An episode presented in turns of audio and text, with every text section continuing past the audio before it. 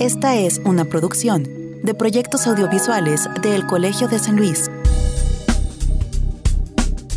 Hace unas semanas se generó una polémica en las redes sociales por la transmisión de un comercial televisivo de una empresa de préstamos de dinero, en donde un actor de cierta televisora iniciaba con una frase bastante desafortunada que preguntaba, ¿Sabes qué tienen en común las vueltas que dan los voladores de Papantla y tu primer préstamo en esa citada empresa? Que los dos generan cero interés, decía. Las reacciones no se hicieron esperar, y hubo incluso una condena enérgica por parte de la Secretaría de Cultura de México. Los comentarios en general señalaban el desdén y la ignorancia con la que hacían referencia a esta danza ritual que está considerada incluso como patrimonio de la humanidad. Y aquí es donde a mí me gustaría que nos preguntáramos algo. Casi todos los mexicanos sabemos que la danza de los voladores de Papantla es uno de los emblemas de la cultura mexicana, pero ¿De verdad todos sabemos el número de vueltas que dan estos voladores y su significado simbólico? Ante esta polémica, me gustaría plantear una oportunidad, la de aprovechar que se está hablando de este ritual para tratar de hacer difusión de algunos aspectos históricos y simbólicos detrás de todas las danzas de voladores que existen no solo en México, sino también en Centroamérica. Sí, porque esta danza no es exclusiva de la cultura totonaca. Por eso, en este episodio he invitado a la doctora Claudia Rocha Valverde, del Colegio de San Luis, quien lleva ya varios años investigando el simbolismo de estas danzas a raíz del resurgimiento de este ritual en la comunidad de Tamaletón, en la Huasteca Potosina, donde también persiste la tradición milenaria de una danza de voladores. Proyectos audiovisuales del Colegio de San Luis presentan Entre Voces, un espacio de comunicación de las ciencias sociales y las humanidades.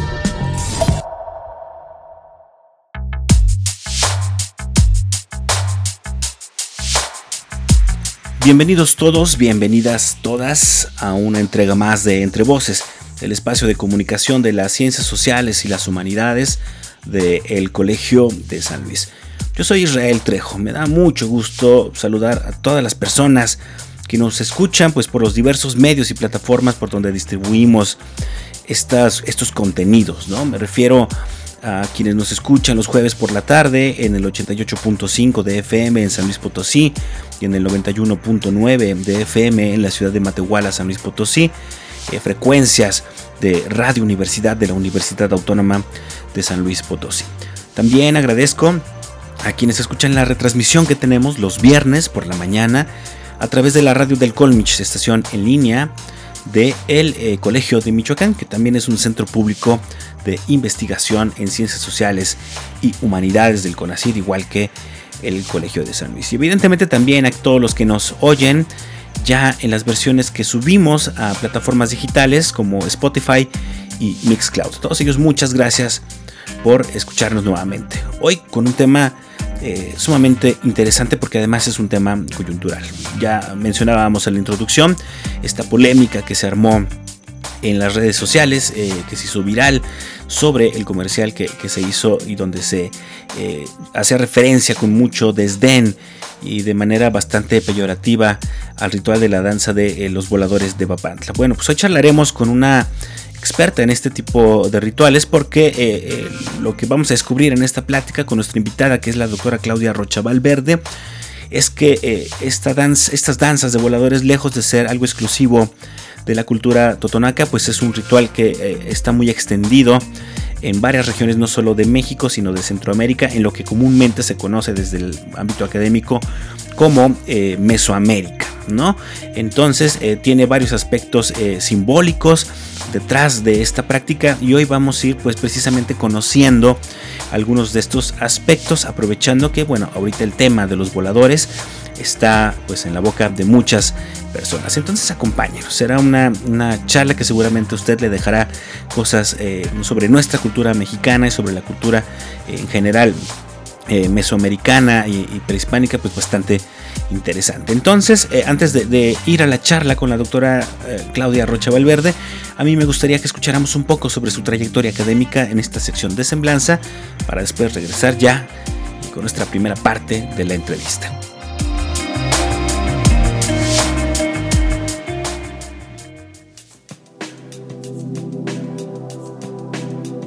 Claudia Rocha Valverde es doctora en Historia del Arte, profesora investigadora del Colegio de San Luis y miembro del Sistema Nacional de Investigadores.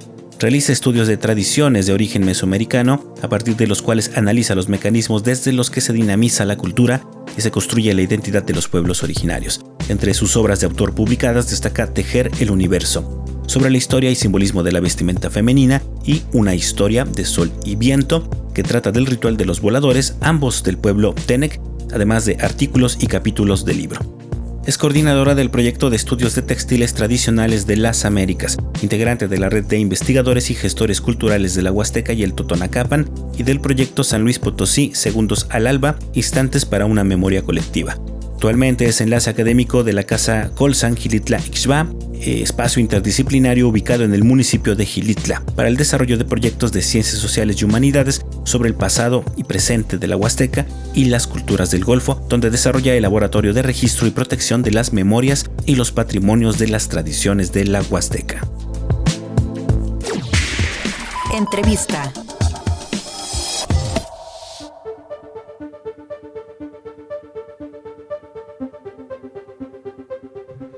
Tengo ya en línea a la doctora Claudia Rocha Valverde, investigadora de el Colegio de San Luis y con quien hemos charlado ya en otras ocasiones sobre cuestiones relacionadas a textiles, a simbología, principalmente de los nahuas y de los tenec en la Huasteca Potosina, eh, y quien, bueno, tiene un, un gran, gran expertise en temas que tienen que ver precisamente con los pueblos originarios que habitan en la Huasteca Potosina, bueno, y en general en la región Huasteca. Es que Claudia, bienvenida. Hoy eh, nos, trae nos trae un asunto un poco coyuntural, pero que puede darnos pie a hablar de cuestiones bastante este, eh, profundas en torno precisamente a eh, digamos, el significado y, el valioso simbolismo que tienen muchos de los rituales que todavía eh, persisten, eh, en este caso de, de los indígenas en México. ¿Cómo estás? Hola Israel, muy bien, muchas gracias por la invitación a platicar sobre este tema. Y bueno, eh, comentar que, principalmente lo, lo, que detona esta entrevista, lo platicábamos Claudio y yo hace algunas semanas, es esta eh, polémica, Claudia, que se eh, genera en redes sociales principalmente por un muy desafortunado eh, comercial que lanza una empresa.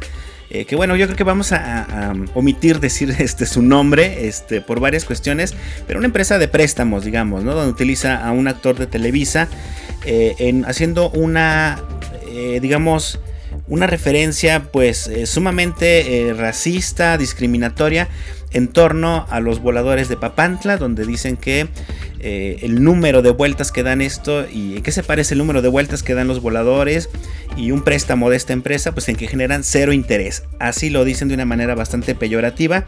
Y bueno, cuéntanos un poco qué pasa, qué detona este comercial, ¿no? En, torno a, la polémica que se generó en redes sociales y en general en la prensa sobre el asunto de los voladores de Papantla. Sí, Israel, eh, bueno, mira, fue eh, lo, que llaman una, em, un fenómeno que, bueno, se volvió viral, ¿no? Efectivamente hubo muchas críticas en las redes y hubo críticas también en, los, en la prensa y una respuesta contundente y bastante firme por parte de Alejandra Frausto, que es la secretaria eh, de Cultura a nivel nacional. Y, la respuesta en este sentido fue, bueno, em, fueron eh, víctimas de humillación, ¿no? de discriminación, de una serie de cosas también, lo que podemos mencionar aquí, este, por estos comentarios, por este diseño de un comercial tan mal asesorado, ¿no? en donde se refleja desafortunadamente una profunda ignorancia de lo que es México y estas raíces megadiversas. Está bien que no nos comprendamos en todos y todas como indígenas, no lo somos, pero hay pueblos indígenas que tienen prácticas ancestrales que merecen ser respetadas. Entonces, lo que evidenció esta situación tan desafortunada que todavía eh, no se alcanza a ver cuál va a ser el final, porque de hecho lo que puedo comentarte, lo que sé y presencia a través de las redes fue una reunión que tuvieron grupos de distintos voladores, porque hay voladores, grupos de voladores en activo en, distintos estados del país. Entonces, en esta reunión que se llevó a cabo en Veracruz, en donde existe, está el pueblo totonaco y donde hay un grupo de voladores y voladoras muy importante, eh, que son los, los totonacos y los que conocemos como Papantla. Pero Papantla es un municipio, entonces podemos decir, ahí hay un grupo de voladores que pertenecen a la cultura totonaca. Y los voladores de Papantla, bueno, pues también los hay en otras partes, se han organizado también en esto que es el, Centro Ceremonial del Tajín, ¿no? que es además un, proyecto empresarial muy, muy amplio que ha impulsado el Estado de Veracruz. A los de Papantla también los vemos afuera del Museo Nacional de Antropología eh, en la Ciudad de México. Y aquí lo que podemos decir que a partir de esta reunión también es que no solamente los de Papantla, los totonacos estuvieron presentes, sino estaban también los de Huetzalan, Puebla, que es la, Huasteca poblana, estuvieron presentes em, también eh, miembros de la danza del volador de Tamaletón, del estado de San Luis Potosí, y había mujeres voladoras también que eh, hablaron, tuvieron un espacio en tribuna para, para decir y manifestar eh, su desacuerdo y su enojo, ¿no? una molestia muy profunda en cuanto a, lo que resultó de este, esta compañía de préstamos. Entonces ellos lo que dijeron, bueno, también eh, se vio que están apoyados eh, abogados que defienden los derechos culturales y eh, bueno, lo que dicen es que están solicitando una, una disculpa pública, en primer lugar, que tenga la misma repercusión y la misma tuvo este anuncio tan, tan desafortunado, lo digo una y otra vez, y además que pues están solicitando la resarción del daño en términos materiales, ¿no? Entonces, eh, yo me quedé con, con, este encuentro, no sé en qué va la situación, pero esto es lo que, lo que ponemos en la mesa con una, una eh, un evento de esta naturaleza, eh, con este desagravio, digamos, es una discriminación histórica ¿no? por parte de, los otros em, integrantes de la sociedad, no puedo decir que de todos, pero lo que refleja también es esta profunda ignorancia de qué es lo que tenemos en un país como este, como México, y qué significa la danza del volador.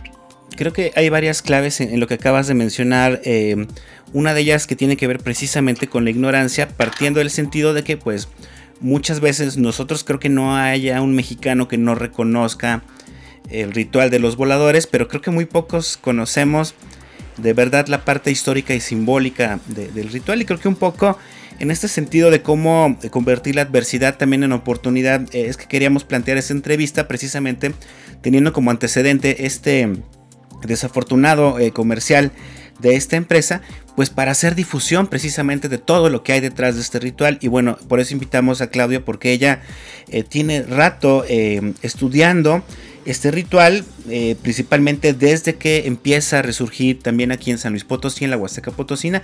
Pero bueno, Claudia, tú has hecho ya mucha investigación histórica sobre, sobre los voladores, que hay que decirlo, ya lo acababas de mencionar, no es únicamente de esta zona totonaca, ¿no? En general es un ritual que se expande por buena parte de lo que conocemos como el sureste mexicano y ahora Centroamérica.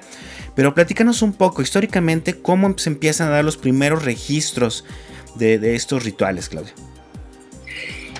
Sí, em, importantísimo esto que mencionas, Israel, porque eh, hay que señalar además de que em, ha habido eh, varios investigadores involucrados en, la, en la, parte histórica, la parte, digamos, también etnográfica, antropológica y, interdisciplinaria y, eh, eh, bueno, este, muchos, muchos tipos de investigación.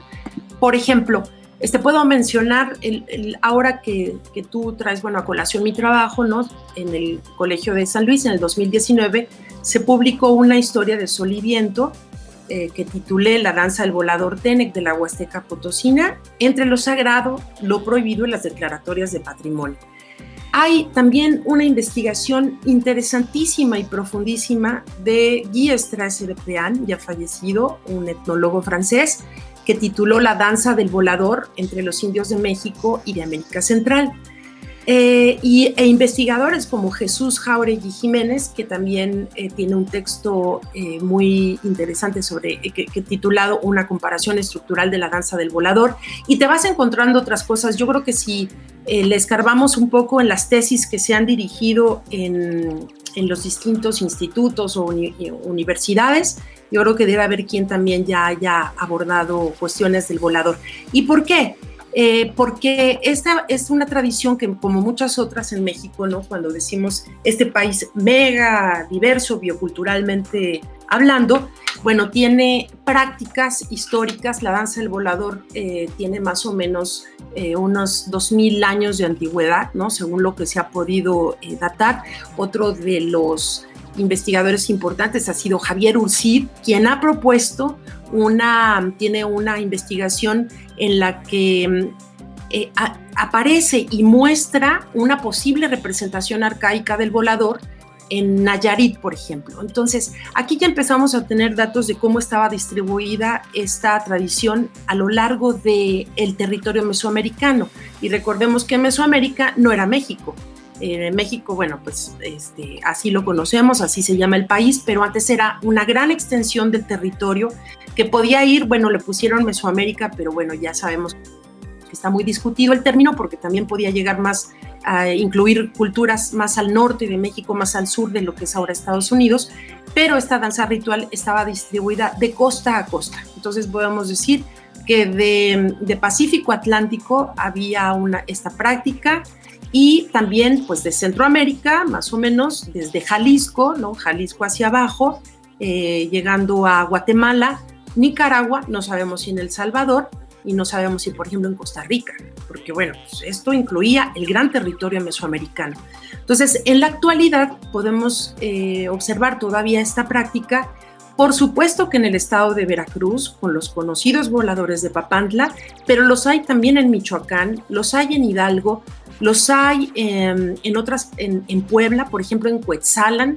Estamos hablando además de estados que tienen que ver con la gran región huasteca, que incluye seis, seis, estados, digamos, ¿no? Este, según este, algunos acuerdos entre distintos investigadores. Seis estados de la República que tienen voladores, pero si nos vamos más hacia abajo, por, supuesto que la vía en el sureste, entre los mayas, ¿sí? y la hay todavía en Guatemala, la hay todavía en Nicaragua, aunque los, los de Nicaragua están eh, eh, pues como prácticamente eh, inactivos porque pues no han tenido suficiente apoyo ni de los gobiernos locales ni estatales y puede ser una práctica que esté a punto de desaparecer.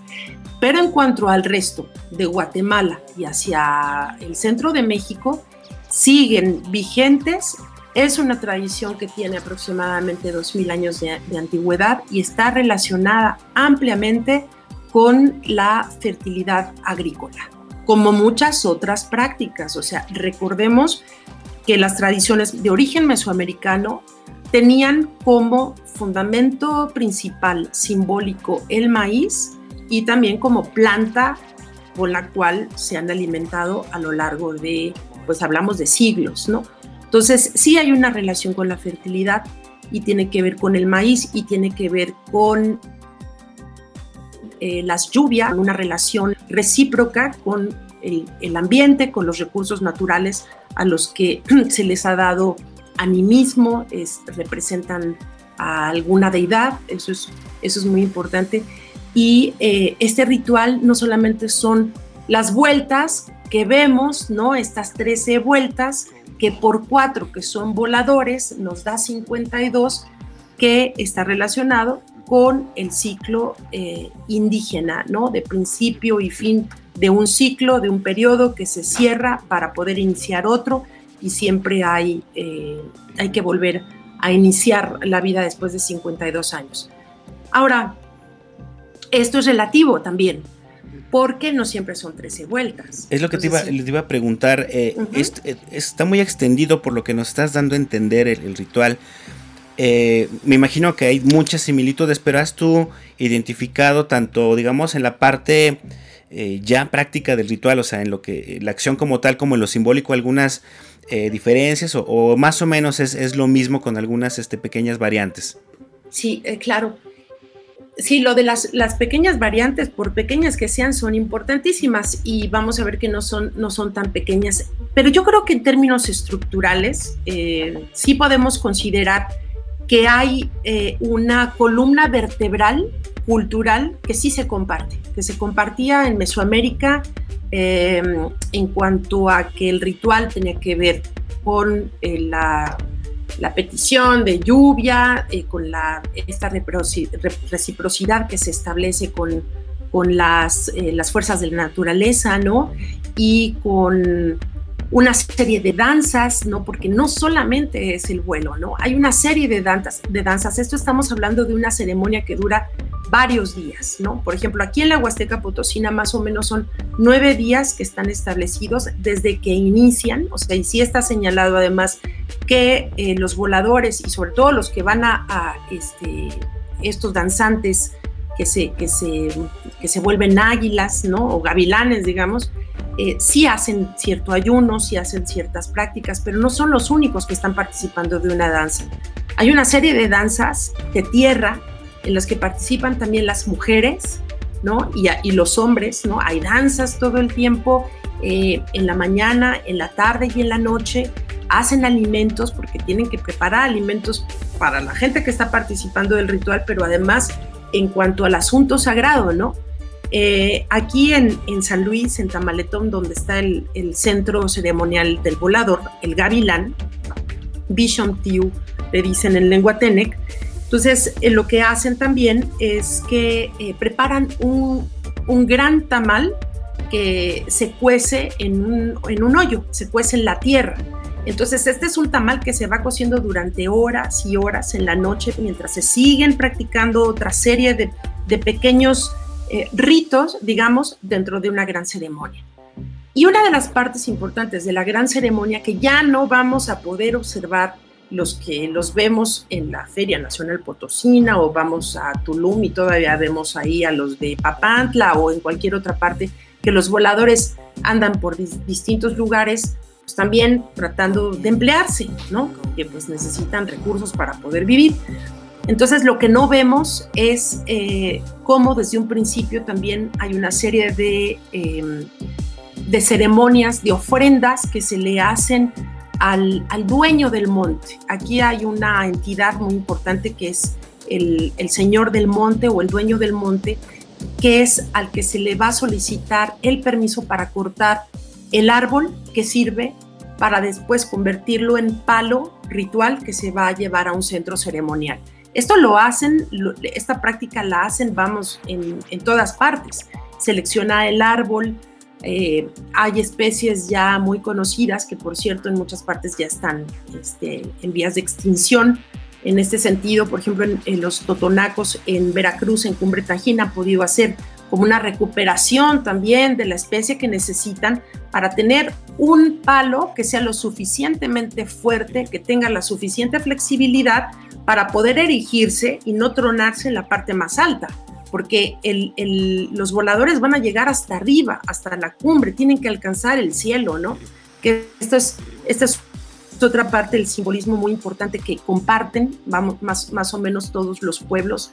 Se explica con distintas palabras, pero es una narrativa que tiene eh, un contenido muy similar, ¿no? Y que es como un árbol, ¿no? Un palo, más bien, porque ya no es un árbol, sino que es un palo derramado, se convierte en una suerte de centro del universo. Es el axis mundi que toca el cielo, la tierra y el inframundo. ¿Y por qué? Porque para poder clavarlo en las entrañas de la tierra hay que hacer un hoyo que tiene cierta profundidad y de esta manera conecta los tres niveles principales del, del cosmos indígena. Digo, todos tenemos también de pronto como una idea, eh, ahorita estamos descubriendo por lo que nos cuentas pues, este simbolismo, ¿no? De, de estos rituales, pero eh, poco se conoce, Claudia, ¿no? O sea, realmente em, creo que, que, en general muchos de los mexicanos, como tú dices, nuestro primer contacto con los voladores de Papantla fue en la FENAPO, por ejemplo, en la Feria Nacional Potosina, o en las postales que de pronto nos mandaban nuestros familiares o que comprábamos cuando iban de viaje a Tajín. Eh, o este tipo de cuestiones. Y creo que se quedaba más como en este asunto de que es un, ritual muy espectacular, ¿no? Pero todo esto, esto que comentas, pues no, no lo veíamos. Y precisamente de esto que quisiera platicar ahora que regresemos de nuestro primer eh, eh, corte, porque también está otra, esta otra parte de la patrimonialización, ¿no? En una época donde estamos patrimonializando muchas cosas, creo que ya lo habíamos platicado alguna vez, no nos queda muy claro cuál es el sentido de, de patrimonializar, ¿no? O sea, creo que estoy abusando un poco de estos términos, pero me, parece que es pertinente porque así se está abusando precisamente ahora mismo en, los ámbitos culturales, eh, que no sabemos si tiene que ver precisamente con preservar una herencia cultural que nos importa a todos nosotros, o más con cuestiones eh, económicas, empresariales, turísticas. ¿no? Entonces me parece que es un, punto que podríamos platicar ahora regresando de, este corte eh, sobre el tema de los voladores ya no vamos a decirles eh, genéricamente de Papantla, sino en general de los voladores, este, del ritual del volador eh, mesoamericano, con el cual estamos platicando con la doctora Claudia Rocha Valverde. Regresaremos después de un minutito aquí en Entre Voces. Estás escuchando Entre Voces, el programa de radio del Colegio de San Luis. Contáctanos radio arroba colsan.edu.mx o visita nuestro micrositio web entrevocescolsan.wordpress.com. Entrevista.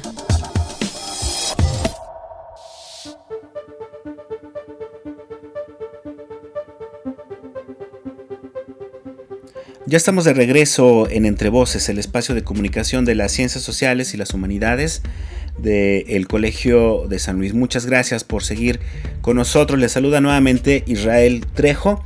Gracias a quienes nos escuchan a través de Radio Universidad en las dos frecuencias de esta estación, tanto en San Luis Potosí en el 88.5 como en el 91.9 en Matehuala. Un saludo a toda la gente de Matehuala, San Luis Potosí, por cierto. También gracias a quienes nos escuchan en la radio del Colmich, estación en línea del Colegio de Michoacán, Centro Público también de Investigación de Ciencias Sociales y Humanidades del CONACIT, que está albergada en www.radiodelcolmich.com.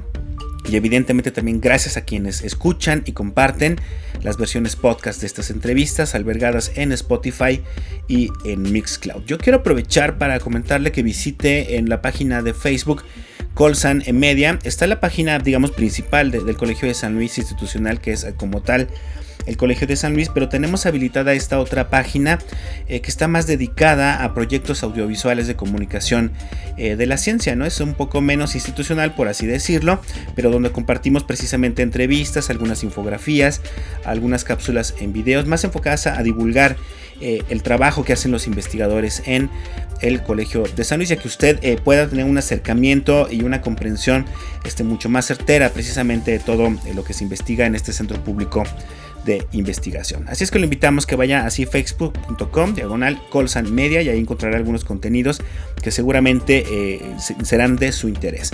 Y bueno, le recuerdo que tenemos en línea a Claudia Rocha Valverde, investigadora del Colegio de San Luis, con quien estamos hablando acerca pues del ritual del volador.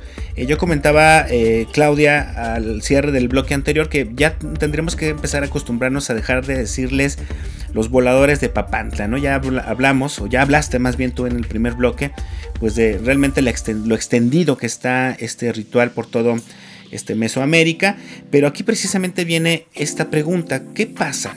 Creo que todos los mexicanos, te decía, tenemos referencia de los voladores de Papantla. Tanto que se les llama genéricamente así, los voladores de Papantla.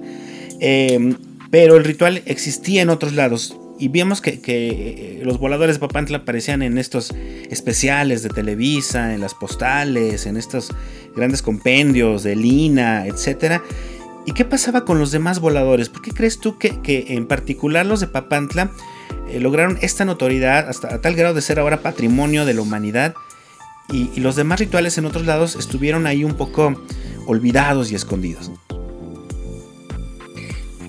Sí, la, pregunta es muy interesante porque ¿por qué los de Papantla están, digamos, en el, en el reflector, están visibilizados, ¿no? ¿Y los otros dónde andaban? Pues estaban invisibilizados, ¿no? Y algunos estaban eh, quizá desorganizados también, en el sentido de que eh, son prácticas como muchas otras que empiezan a, decaer, empiezan a entrar en desuso porque pues también estas pues, sociedades indígenas pues empiezan a involucrar en otro tipo de actividades, ¿no? E, estas actividades eh, son importantísimas para dar sentido ritual a la vida indígena, pero bueno, pues también es necesario empezar a trabajar, ¿no? Este, muchos se emplean y muchas como pequeños agricultores y tienen que hacer otro tipo de vida. Y también qué está pasando, se van muriendo los viejos. Entonces, estos viejos, que son viejos en el sentido de que poseen eh, el conocimiento principal, ¿no? este conocimiento cosmológico, digamos, que, que, se iba compartiendo de una generación a otra, lo que sucede es que también se van eh, transformando estas formas de compartir un conocimiento. Entonces, bueno, lo que decimos siempre es que a las nuevas generaciones ya no les interesa y es que además migran por situaciones económicas. La migración es uno de los fenómenos, pero son muchos de los, los fenómenos que impiden que ciertas prácticas se visibilicen o se mantengan, vigentes. Entonces, yo creo que los de Papantla sí eh, han estado más, digamos, como en, en el en el escenario público porque se han movido más, también han tenido mayor movilidad, porque además no son un solo grupo, sino son grupos que se organizan, es como este que decía yo del Museo Nacional de Antropología, que es un grupo que además tiene pues ciertos conflictos con los que se quedan en el municipio de Papantla y con los que están en Cumbre Tajín, no quiere decir que todos estén bien organizados y todos representen y empujan el mismo interés, ¿no? Unos migran, entonces entonces, este grupo de la Ciudad de México migró ya hace varios años y se estableció ahí. Y además, ¿de qué viven? Ustedes vayan a la Ciudad de México, pónganse abajo del, no es un palo, es un mástil de hierro altísimo, de medir, no sé, más de 20 metros, 25. Y eh, después del vuelo, o sea, vuelan y vuelan, repiten esta parte que es tan espectacular y que es una de tantas partes del ritual, pero es lo que se ha conservado porque se ha fragmentado la ceremonia. Entonces, cuando bajan, ya cuando llegan al piso, entonces sale uno de ellos y le solicita a todos los que están viendo así impactados, sorprendidos por el espectáculo y pasan un bote para que la gente coopere. De esto viven. Entonces, em, estas son también las situaciones de precariedad en las que se encuentran, pero bueno, los de Papantla también los encontramos en el sureste mexicano, los hay en los eh, grandes centros turísticos, ahí se desplazan también pues buscando oportunidades. Y ellos se han movido más que el resto, que a lo mejor no, eh, no se ha organizado tanto y no son tantos, son grupos más pequeños que los de Papantla, pensando por ejemplo en los de Cuetzalan o en los de Tamaletón, eh, son unos cuantos voladores. Y los de Papantla se han mantenido más voladores vigentes, ¿no? Aunque no estén organizados todos, eso es lo que eh, hay, que, pues, hay que remarcar, porque así sucede, hay conflictos internos. Entonces, por ejemplo, los de Cuetzalan, los de Cuetzalan que están eh, afuera del atrio de la iglesia, que esta es una práctica también establecida durante la colonia. O sea, primero es interesante esta parte de la historia porque también se prohíbe el ritual estuvo señalado por la Inquisición y se le decía a los religiosos, si ustedes ven a estos que están practicando este ritual en el, bueno, no le llamaban ritual, pero esta danza o esta, esta del volador y que están subiéndose un palo, pues es que están asesorando, asesorados por el mismísimo demonio.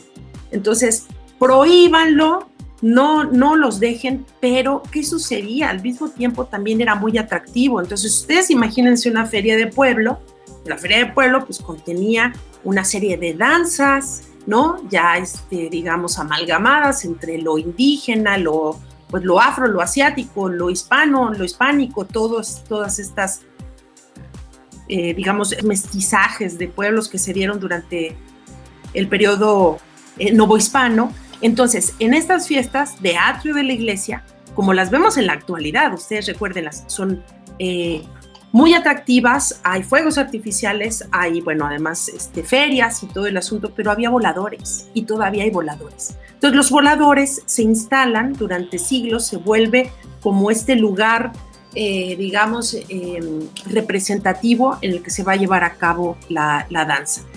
Pero sí siempre a lo largo de la historia han existido lugares más alejados, en la serranía, imagínense ustedes, en Hidalgo, en la parte eh, de la Sierra Alta de Hidalgo, pues no todos llegaban a los atrios de las iglesias, entonces seguían practicando la danza de una manera em, más cercana o conservada a lo que había sido en un pasado, digamos, distante, lejano, antes de la llegada de los españoles.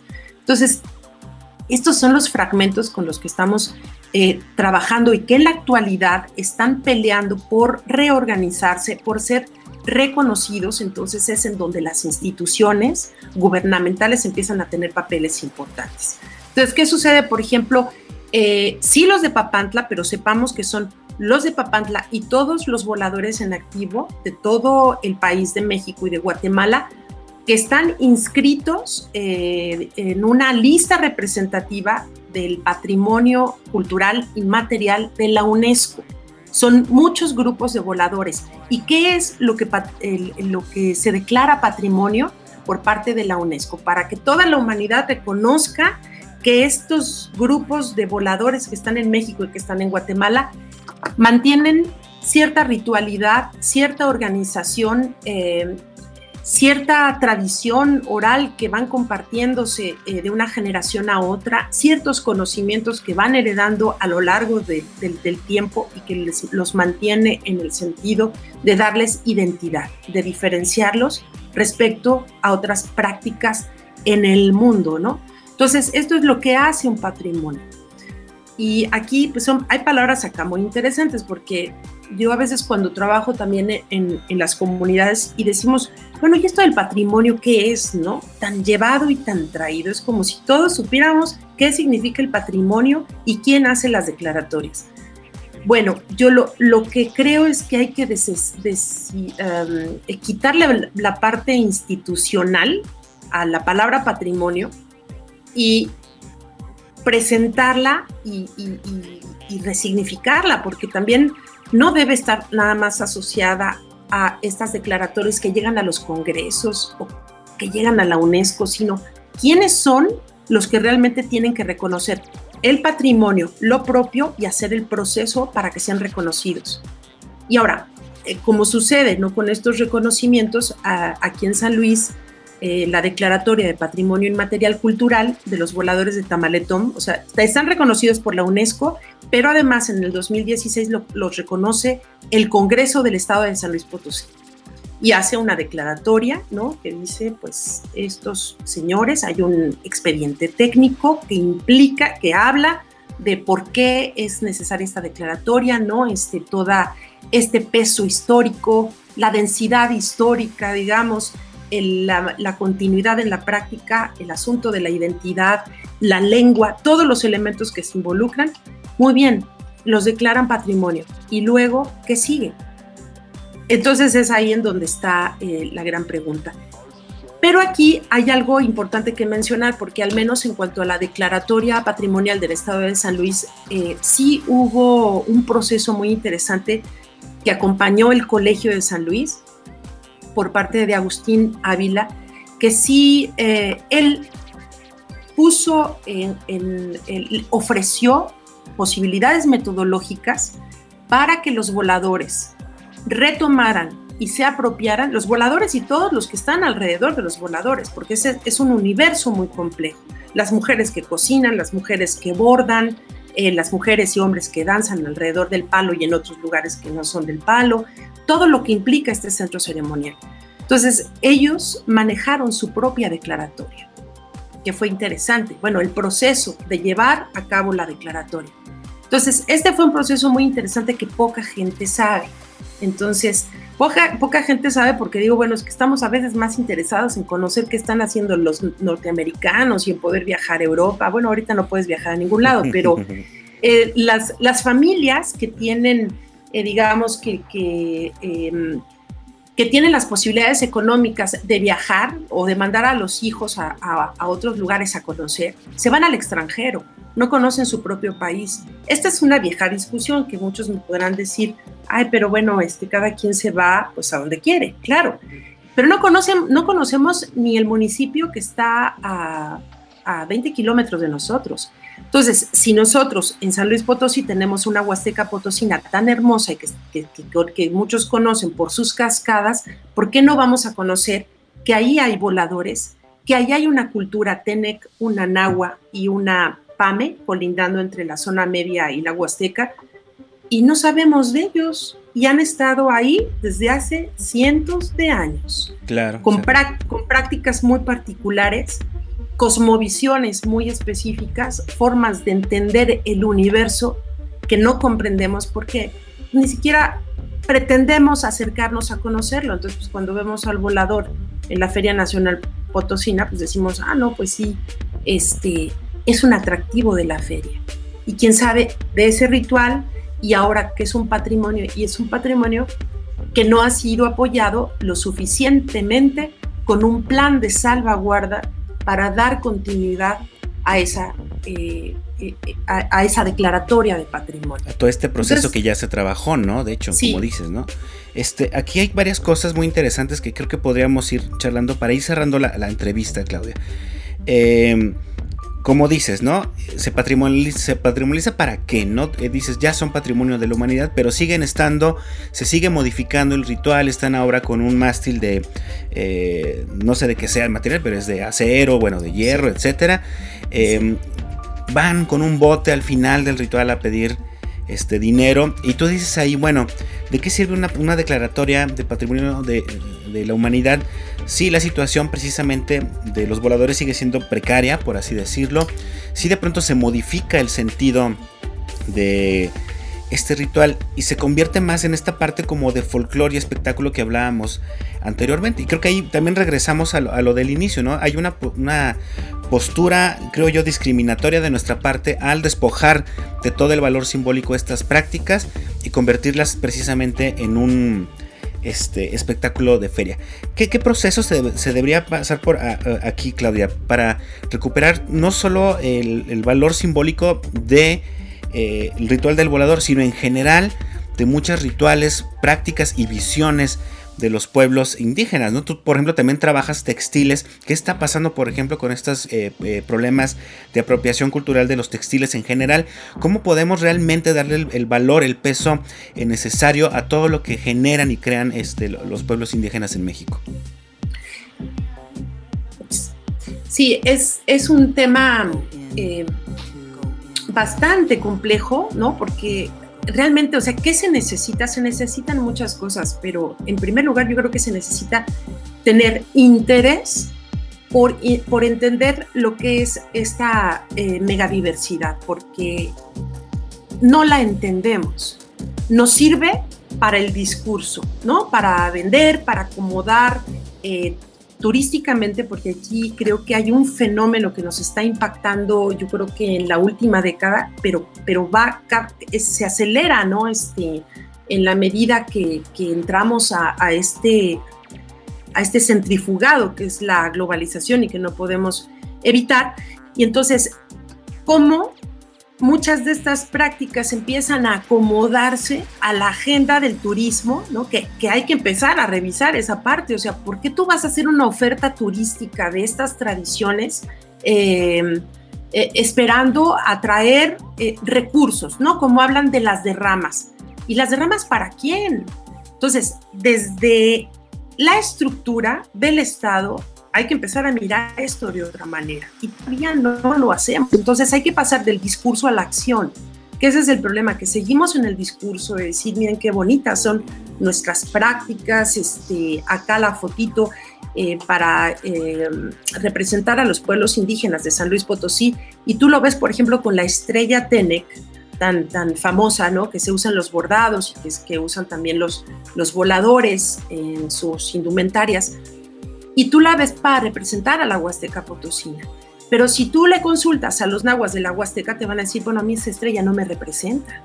Entonces, ¿en qué momento estamos metiendo en un paquete turístico? Porque creo que tiene que ver con, con este fenómeno del turismo, el, el hibridizar todavía y como de manera más acelerada eh, o aculturizar ¿no? esta parte de, de, de, este, sin, de estas muchas prácticas y tradiciones que existen en la Huasteca y no nos permitimos entender que cada una es diferente a la otra y que sigue valiendo la pena y sigue siendo la enorme riqueza de este país el que seamos diferentes, pero no lo entendemos. Entonces, como ellos son indígenas y han sido precarizados y han sido marginados a lo largo de la historia, bueno, pues los seguimos discriminando. Entonces, ¿cómo los discrimino?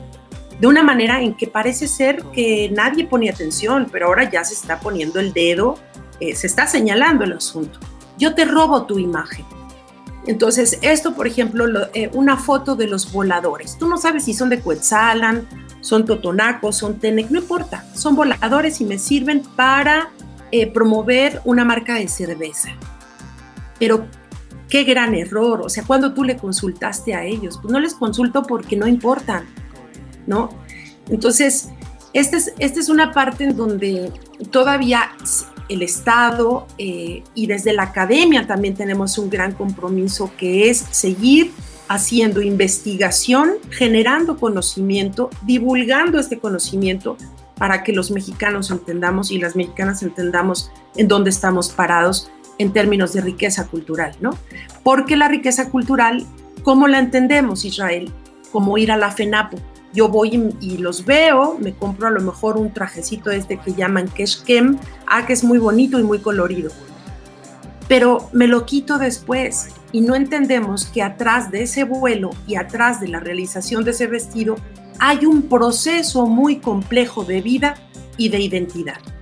Entonces, eh, cómo cambiar las cosas. Yo diría, empieza Israel con un ejemplo hasta tan sencillo como eh, me lo he planteado últimamente. A lo mejor ustedes van a decir que no tiene nada que ver, como tirar basura en la calle. Ahí empecé a perder mi identidad. No estoy cuidando el espacio en el que vivo y no estoy queriendo reconocerlo, ¿no? Entonces vemos es una cantidad de basura ingente y todos participamos de eso, entonces todos participamos de muchas formas de ignorancia. Entonces, en el momento en que tú generas conocimientos, lo ofreces y dices, bueno, ya, ¿qué vas a hacer con este conocimiento? Es como decías con lo de los textiles, ¿no? Cuando tú vas a comprar un textil y le dices a la señora que sabes que lo hizo, que se tardó mucho tiempo y que además quizá no sepas que hay un conocimiento implícito de, de larga data y encima de todo le dices cuánto es lo menos. Una forma de discriminación de la más simple, y ni la miramos como discriminación. Claro, es una, práctica habitual, ¿no? Para nosotros.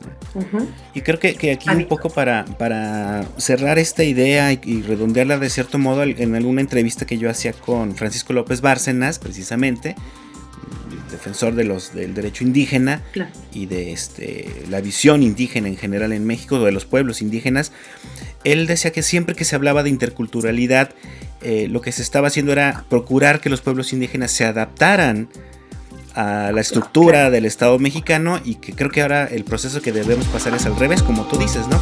El Estado más bien en esta interculturalidad debería, o, nuestra visión del mundo debería adaptarse también a la de ellos, ¿no? Es revertir un poco el proceso y creo que por ahí va un poco lo, lo que mencionas, Claudia. Pero bueno, este... Eh, se nos terminó el tiempo, lamentablemente.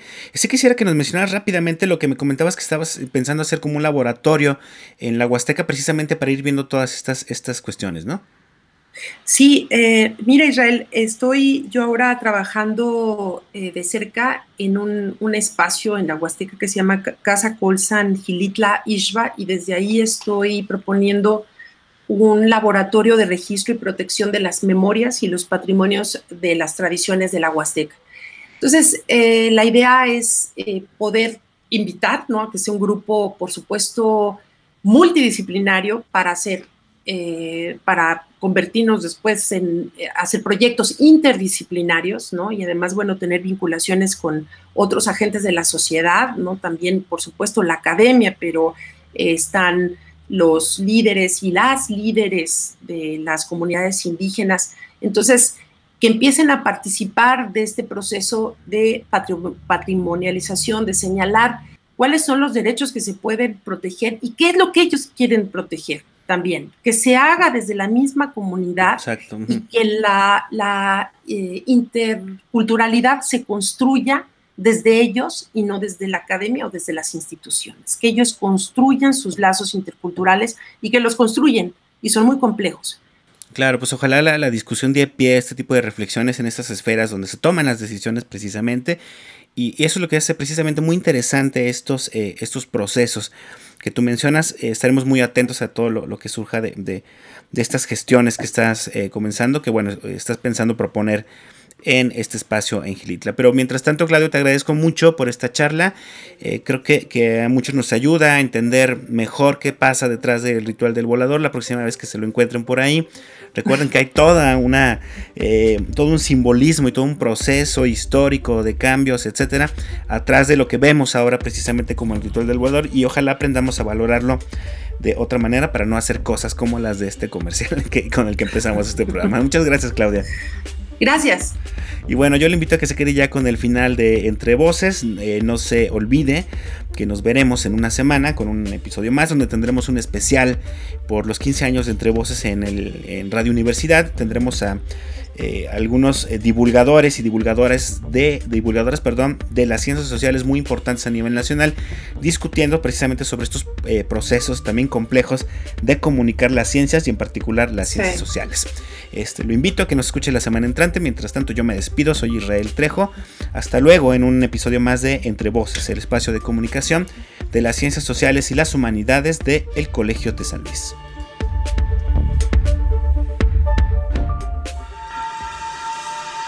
Esto fue Entre Voces, espacio de comunicación de las ciencias sociales y las humanidades. Producción, proyectos audiovisuales del Colegio de San Luis.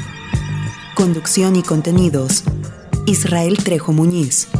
Realización, Lucero Negrete Espino.